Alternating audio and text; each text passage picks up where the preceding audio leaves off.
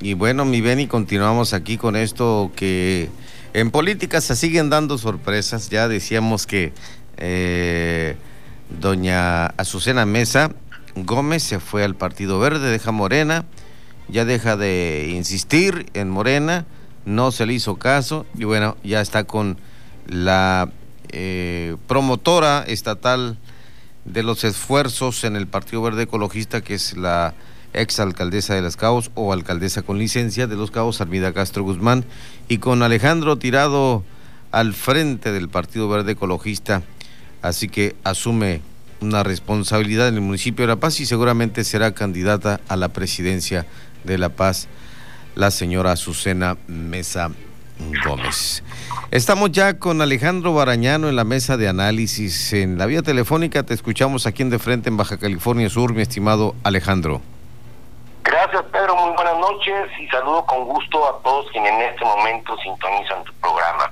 Mira, Pedro, el día de ayer el gobernador Carlos Mendoza Davis lamentó que los diputados de Morena y del Partido del Trabajo no hayan cumplido con el ordenamiento de la Suprema Corte de Justicia de la Nación.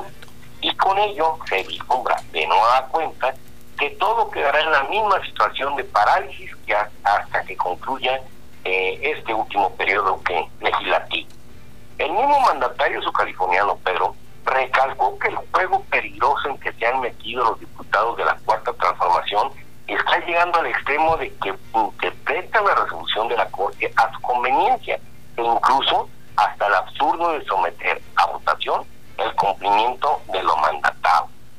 La respuesta no se hizo esperar por parte de los diputados de Morena y del PT y derivado de esas declaraciones, eh, ellos dijeron públicamente haber cumplido puntualmente con los servicios, cosa que no sabemos en dónde, puesto por lo de la Suprema Corte de Justicia, y que lo único que buscan ah, en contra de ellos es frenar su importante y bien llevado trabajo legislativo.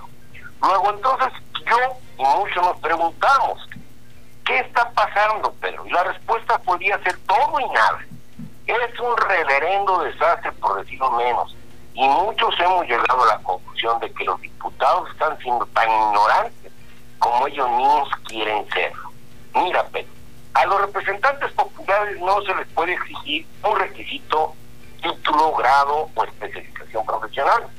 Pues ello, alguien me explicó, implicaría condicionar el acceso a los cargos de elección y sería totalmente violatorio al espíritu constitucional.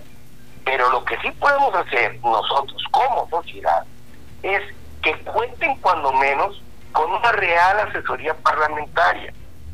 Pues los que hoy en día tienen son seres improvisados que no conocen de la materia y que simplemente fueron puestos ahí por la cercanía con tal o cual diputado y no por un verdadero conocimiento sobre el quehacer legislativo. Lo digo, Pedro, porque muchos de esos mal llamados asesores son simples parientes, amigos, amantes, chalanes, el equivalente que le quieras poner a un encargo que se necesita para ser auténticos profesionales especializados.